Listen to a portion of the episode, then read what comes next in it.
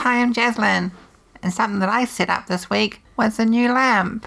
it does sunsets and sunrises. I'm not allowed to talk about it. That's all I'm going to say. Hi, I'm Ellen, and something I set up this week is a new organised pantry, and it had room for my favourite cookbooks and uh, various appliances and Tupperware along with food because I'm amazing. And this is High, High expectations. Expectations. the Minnesota. Minisode. We watched another movie. Wow, we watch a lot of movies, don't we? This one was called Set It Up. It stars uh, Zoey Deutch. Is that how you say it? Deutsch. Dutch, Deutsch. Dutch, Dutch, Dutch. Uh, Glen Powell, Lucy Liu, and Taye Diggs. Those are the ones you just need to know. Harper and Charlie are their names, so the main characters.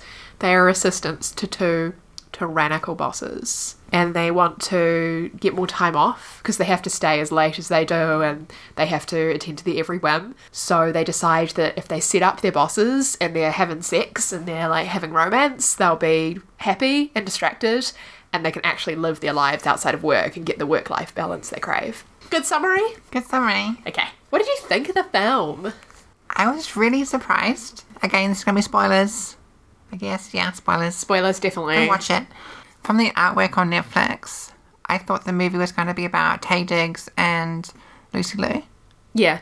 And it is, but it's not. The focus is more as um, Harper and Charlie, Yes. which I was glad about because I found Zoe incredibly attractive. Yeah, she's very cute, isn't she? Yeah. And yeah, I I found it really enjoyable. It was, you know, it had some of the, the rom com tropes, but also not. I was pleased that the re- requisite misunderstanding fight didn't last too long. Yeah, and the stakes were pretty high. I thought that the fight was like pretty believable in a lot of ways because his career would be affected by the information that he found out. Okay, so essentially what happens is that he finds out that his boss is cheating on her boss, who played by Lucy Liu, Taye Diggs. And when uh, Charlie finds this out, he tells Harper, but refu- says, "Oh, you know, I don't want to tell anyone because it might affect my career pretty much." And then Harper is absolutely scandalized and is like, "This is immoral. We can't let my boss marry because they get engaged, marry somebody who is cheating on her." And then you know she goes and does it and loses her job over it. So, but that those are some pretty high stakes, and she decides to stop talking to Charlie over it, and understandably that's one of those tensions in real life too. Should I tell my friend slash colleague slash whoever that their partner's cheating? The answer is mainly no, to be honest. It depends, but Yeah. mainly no. but um, I guess in this case, it was really important for her to actually tell her because she was rushing into a decision. Yeah, it was like full on like wedding, and like an eloping wedding. So it's like things were happening. Way too quickly, yeah, yeah. I didn't really ship the bosses, Yeah, no, definitely not. Did you ship uh, Harper and Charlie? not intensely, Yeah, same, yeah. but you know, if I knew Harper and she was like, "Here's my boyfriend Charlie," I'd be like, "Oh yeah, it's fine, It's fine. it's fine." He's okay. Dresses nice. Yes, it- Has a nice smile. Is it, isn't it? He's fine. I wasn't. I was really digging her, but she was a little bit obnoxious, as young women, young women in movies tend to be. Yeah, But she obviously has a lot of energy, Zoe. Um, I've seen her in a lot of interviews as well, and she's just she's bouncing off the walls. That girl, just full of energy, um, and she really brings that to the role. I mean, yeah, my impression of the movie was I you always know where a rom com's gonna go. You know they're gonna end up together, but for lovers of rom coms like me and Jazz, I think it's not the destination. Or it is the destination. We want the formula, the formulaic story, but it's also the journey. And what's really cool about Set It Up is that the journey is real bumpy. Like some interesting shit actually happens. Yeah. The story development's quite cool. It's written and directed by women, correct? And our friends at um Amanda's Picture Show a Go Go are doing an episode on it, I believe. I think so. It's directed by Claire Scanlon and written by Katie Silber Silberman. Yeah, those are definitely women's names. Yep, I um, thought they were doing a celluloid ceiling episode on it. I think they are. Oh. Alright, well maybe we can edit that out if they're not. so let's go a bit past 20 minutes. Yeah, shout out, sh- shout out Amanda and Justine. So to summarize, Harper is single. Yes. Charlie has a girlfriend. Yes. He doesn't see very much because he's so busy. Which is such a rom com trope, eh? Yeah. Uh, Kirsten is single. Rick separated, Yes. but not emotionally or separated, Yeah. sexually yeah. separated, whatever. Yeah. He still hooked up with the old ex-wife. There's a scene where Charlie and Harper are like alone in one of their apartments eating pizza, like sitting on the floor by the bed. Yeah. They're all kind of like after like a long night. I think they've been, they've been at a party. They stole a pizza or something on the way out. Yeah. I remember. And that, but the best stuff of the whole film for me was trying to get into the apartment, trying to find the keys, and Charlie's holding this pizza box. He's like, "I'm gonna fuck this pizza, yo." And I said to the screen, like, "I feel you, bro. I want this pizza too." and you know they have this chat. They have this like the quiet moment scene Yes, in the bedroom. Yeah. I'm like, "Oh fuck, they're gonna kiss." I'm not ready for them to kiss yet because Charlie is still with his girlfriend. Yeah, we didn't. Yeah, I don't like when they do that. I didn't want that tension. A lot of queer films actually do that. Like, oh, I'm queer, but I'm with a man and I can't help it. It's like, no, cheating is cheating is cheating, fam. Like, Yeah. we want queer films where they get together and it's honest. Yeah, People should just write more queer films. Anyway, this isn't a queer film, which is probably its biggest downfall. yeah. And there's no reason why Charlie can't have multiple girlfriends, but they need to do it ethically. Uh, ethically, yes. So Yeah. that would be cheating, right? The other thing I was going to say is here's my problem with the film. You want to hear my problem? Go for it. I don't like films that glamorize um, relationships between bosses and employees, which I essentially think are bullying. I think a lot of what Lucy Liu or uh, Kirsten and Rick do to their their assistants is actually workplace bullying, and I don't think it should be like just made for laughs, which is the whole point of this film, really. Mm. And like maybe that makes me a killjoy, whatever. But I think a lot of films are like this, where it's like it's totally acceptable and hilarious that this boss is terrible to their employee. Like The Devil Wears Prada is probably the most iconic one. Yeah. And it's like just Schadenfreude. Like that's how they're that's what they're relying on for entertainment. And I think that can be okay, but the problem with these films is that there's often like a 300 360 degree turnaround or a 1 or 180 rather where they're like mean but then they allow that influence to give their female employees step up which is what happens in set it up kirsten gives harper you know basically sets up her career as a sports writer hmm. and I'm like, cool. But like, why are these monsters essentially redeemed in the last second? Why can't the like? Why can't we have the scene where they get revenge on the monster? You know, and the same thing happens in Devil Wears Prada. It's just like, no. In real life, if you had a tyrannical boss, like they're not going to give you a leg up in the industry. In fact, they're just going to give you a horrible reference. Yeah. Like, but I guess I don't know. Eh.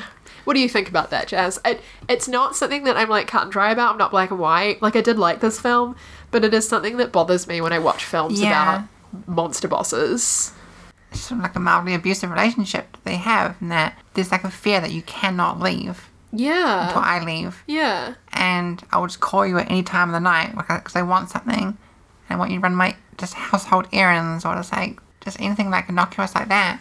That your employee just shouldn't be doing. And just feeding this mentality that you don't leave before the boss leaves. You can't leave at your set time. You just gotta like work over overtime and right. And your dreams will only come true if mm. you suffer abuse. yeah, and work really, really hard. Yeah, like beyond like what should be considered normal or actually safe. Like, Yeah. she's there till like midnight sometimes. yeah, Not really getting any dinner because the boss takes it all and she's just hungry. Goes home, gets up, I don't know, six o'clock or something, and then goes back to work. Trying to get there by like seven, seven thirty to get the boss's the morning coffee. yeah. So she's got no life quality. No, terrible work-life balance. Yeah. I wouldn't want to do it. No, I wouldn't want to do it either. And I think, like, I don't know, I guess we have to give people more credit. Like, I don't think they're stupid when they watch a movie. Like, they can see that it's not an okay thing to be doing to others and yourself.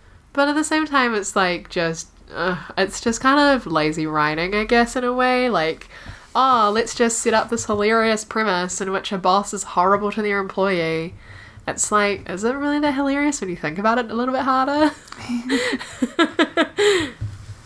I mean, you get that kind of thing with the Horrible Bosses movie. Yeah, like I don't have any desire to watch horrible bosses. I don't yeah, it looks like a shit movie to begin with. They're, they're not great movies, but they do They do get revenge. they get the revenge. Yeah, want true. They're like, true. this person overworks me. I'll kill them. That's that's so extreme. It's extreme. We do not No, I murder. think, God, fucking. Imagine if movies are just like, my boss is horrible to me. Guess I'll look for a new job. Because that's what you can do in life. You can look for a new job, go to a new job, and get better working conditions. Yeah. But no, I guess that wouldn't be interesting, would it? Okay, let's go through our normal questions. Is this a feminist film? Yeah. Does it pass the Bechdel test? Yes. Um, Harper and Kirsten discuss her career quite a bit. Yeah. Is Harper a manic pixie dream girl? No. I think a Manic Pixie Dream Girl is written as a sub character in association with the main cishet white male lead and then takes them on an adventure that like changes their perspective on life. But the Manic Pixie Dream Girl has to have really no background story. And we spend a lot of time with Harper. We know her like flaws, we know her, you know, strengths, and we hmm. know her desires that are well beyond her relationship to Charlie. In fact, she's like quite an independent, cool character. She is, yeah. She's got some manic pixie dream girl symptoms, but that's not who she is. Well, like I said, I think like a lot of young characters are written, she's quite obnoxious, like more so than actual young women are. Yeah. She's got the whole like hot mess vibe going on. And also, like, just like casually, like, I don't want to be here when I'm 28. I actually hated her for that. I know it's bad because I'm 27, and like a lot of people my age, I'm not exactly where I'd want to be, and that's actually okay because 27, 28, as Charlie is, is really young. But she's like, I don't want to be here when I'm 28. I guess when you're 23, you think 28's really old, but it's actually not. And Yeah. nobody likes you when you're 23. It's true. We just lost all of our 23 year old listeners. I don't know if we had any, to be fair. Right, right in, let us know. Finn, do you listen? My old flatmate Finn is 23 and wonderful. I was a dickhead when I was 23, though. I can say that. what are other questions? Do you recommend this film? Yeah, definitely. I think it's like kind of more of a background film, like you say. Like, you know, you don't have to pay lots of attention, which is kind of cool these days because everyone wants to be on their phone when they watch stuff. I remember the the opening like montage of people. yeah. I took a Snapchat of it because I was like totally relatable, and now I can't think what it was. No, neither. I wonder if it's in my saved snaps. Well, Jasmine looks for that. I should probably carry on. Yeah, good rom coms are few and far between, and like I said, this one has uh, ups and downs and unpredictable stuff. But if, you've probably already watched it because we said this is going to be spoilerific. So, yeah, if you liked it, write in and tell us about it, or not, or like comment on our social media posts because no one seems to do that for some reason. So, yeah, we want to engage with you. You guys are as much part of High X as we are. High expectations has been inside you all along. Love it. Yeah, it's much better than duck butter. Duck butter sucks. Ah, here it is. So this woman's yelling on the diner or something. She says, No, no, no. I said no onions. I said onions were fatal. And I took a Snapchat of that and I was like, relatable. Because I don't eat onions anymore. Because they make me feel really sick. So I can feel that. I was like, Yes, this is my woman. Yeah. She, you never see her ever again. So. but yeah, don't don't watch Duck Butter. Here's a mini episode on Duck Butter. Hi, I'm Justin. Welcome to Expectations. We watch Duck Butter.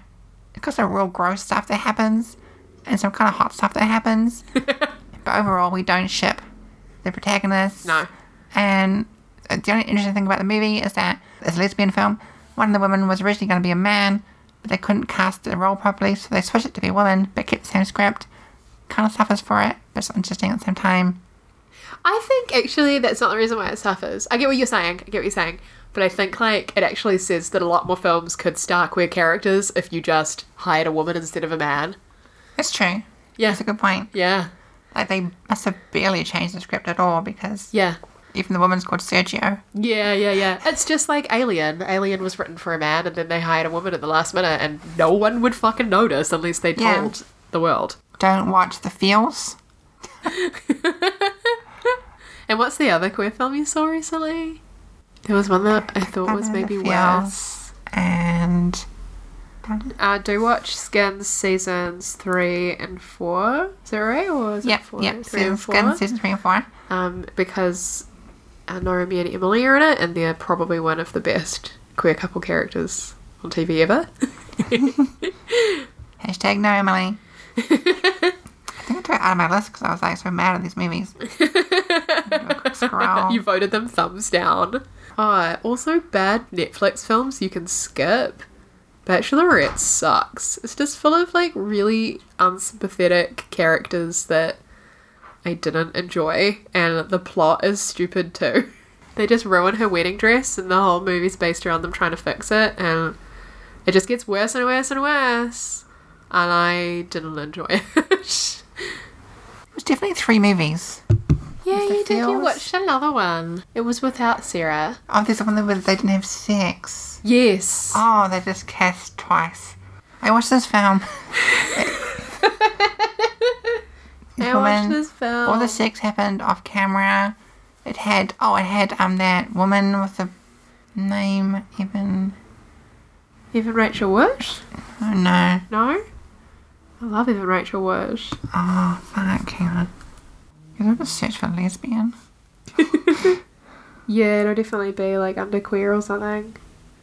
Oh, okay. Uh, yeah, I watched this movie called Love Song, and it has Jena Malone and Riley Keough. They have this like hookup at one time when they're younger, and then they don't talk for years because they kind of like have a freak out about it. And then they get back together because uh, Jena Malone's character comes to her friend Mindy's wedding. She's gonna be like a bridesmaid. They see them kissing before the hook, first hookup. All the sex happens off camera. It gets referred to the next morning by being like, I don't regret having sex. And then things are awkward, they part ways. Years later, they get back together. They have sex another time, but it starts off with like kissing at a club and then cuts away again. Dumb. And they have this like cuddle on a, on a rug near the end. So I was like, an hour and a half watching this lesbian film. One of them got married a guy at the end, and there was no sex Oh, scene. yeah. So screw that, don't watch it. Oh my god, I watched this other film I really hated as well. And what was it called? The Intervention. Have you seen that one? It's got Cobie Smulders in it. And um, So- the New Zealand one as well. The New Zealand actress that's in Heavenly Creatures. Melanie Lynskey is in it. yeah. It's so bad. Basically, the whole premise is that one of the uh, the Melanie Lynskey character thinks that Cobie Smulders and her husband have a bad marriage, so they they try to have an intervention to tell them that they should get separated, and naturally they're like, "What is wrong with you? Don't." Invite us over here and tell us that we have to get divorced. We have three kids together. It was actually because she hated her own relationship. Spoiler. It's a stupid movie. Yeah, and the Feels is about a bachelorette party for this lesbian couple. During the festivities, it's revealed that one of them has never had an orgasm and she's been faking the entire time. they then talk about having to like end the relationship over this. I'm like, what the hell? It's not that big a deal. Just chill. Yeah. Sense prevails and they stay together.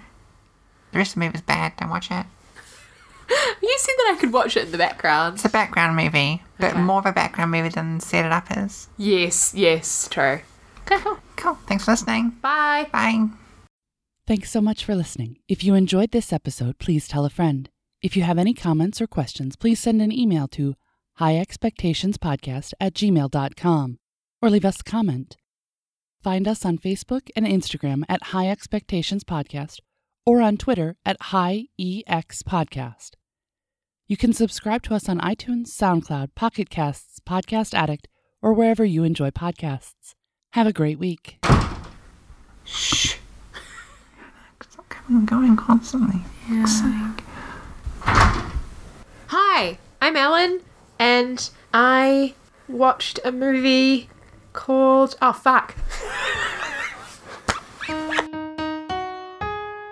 Hi, it's Carolyn and Vanessa from, Not, Another X Files podcast podcast. We're the female led X Files podcast you didn't even know you were looking for. We've got plenty of opportunities for nostalgia, conspiracies, forbidden romance, and plenty of laughs. It's true. Come on over to our place in Vancouver, Canada, and revisit your favorite 90s sci fi TV show. You'll be glad you stopped by. You can find us on all your favorite podcast spots. and on the web at notanotherxfpod.libsyn.com. Bye. Bye.